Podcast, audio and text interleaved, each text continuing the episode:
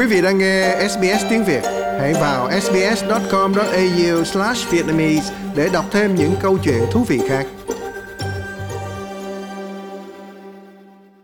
Tổng thống Nga Vladimir Putin đã cảnh báo phương Tây rằng ông sẽ tấn công các mục tiêu mới nếu như Hoa Kỳ và các đồng minh bắt đầu cung cấp cho Ukraine phi đạn tầm xa hơn.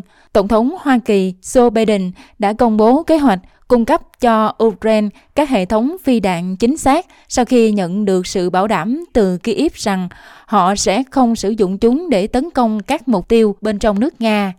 Tổng thống Biden tuyên bố như vậy trong bối cảnh có tin cho rằng thủ đô Kyiv của Ukraine đã bị phi đạn Nga bắn trúng lần đầu tiên sau hơn một tháng.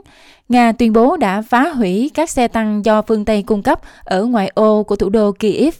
Tổng thống Putin nói rằng có thể có nhiều mục tiêu bị tấn công hơn nếu như Ukraine nhận được phi đạn tầm xa hơn từ các nước liên kết với Liên minh phòng thủ Bắc Đại Tây Dương NATO. Nếu chúng được cung cấp, chúng tôi sẽ đi đến kết luận nhất định và sử dụng các phương tiện hủy diệt của riêng mình mà chúng tôi có đủ để tấn công những mục tiêu mà chúng tôi chưa đánh trúng. Giới chức Ukraine xác nhận rằng phi đạn của Nga đã bắn trúng các hạ tầng cơ sở đường sắt mà Nga cho rằng được sử dụng để làm nơi chứa các xe tăng do các nước Đông Âu cung cấp cho Ukraine. Giới chức đã cho các nhà báo xem địa điểm xảy ra cuộc tấn công của Nga ở Kyiv để xóa bỏ thông tin rằng các tòa nhà bị nhắm mục tiêu được sử dụng để sửa chữa và cất giữ xe tăng do châu Âu tiếp tế. Giới chức Nga tuyên bố các cuộc không kích đã phá hủy xe tăng T-72 do các nước Đông Âu cung cấp và các loại xe bọc thép khác. Nhưng một cố vấn trong văn phòng của Tổng thống Volodymyr Zelensky, ông Serhiy Lesenko, đã bác bỏ những tuyên bố của Nga, nói rằng cơ sở đường sắt này là một cơ sở dân sự sản xuất các phương tiện giao thông đường sắt.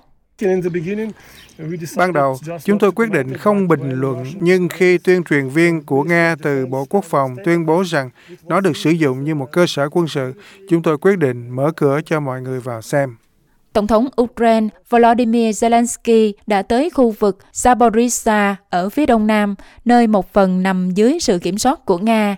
Trong bài phát biểu hàng ngày, ông nói rằng ông đã nhận được báo cáo về chiến cuộc. Ông cảm ơn quân đội và gặp gỡ những người Ukraine đang di tản trong nước. Đây là chuyến thăm công khai thứ hai của Tổng thống Zelensky bên ngoài khu vực Kyiv kể từ khi chiến tranh bắt đầu.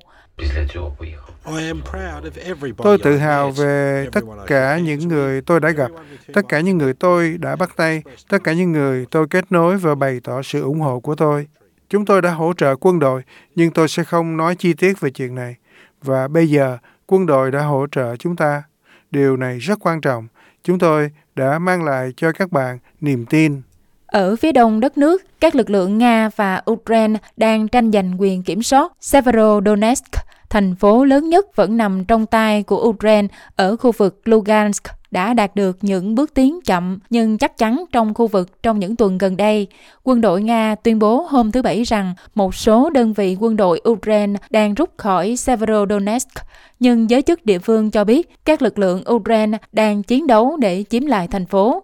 Các binh sĩ Ukraine cũng đang củng cố vị trí của họ dưới chiến hào và hầm trú ẩn gần Bakhmut ở vùng Donetsk của Ukraine. Dưới làn đạn thường xuyên của quân đội Nga, Henry, một binh sĩ Ukraine ở tiền tuyến, nói với Reuters rằng anh đã sẵn sàng hạ sát quân thù để bảo vệ Ukraine.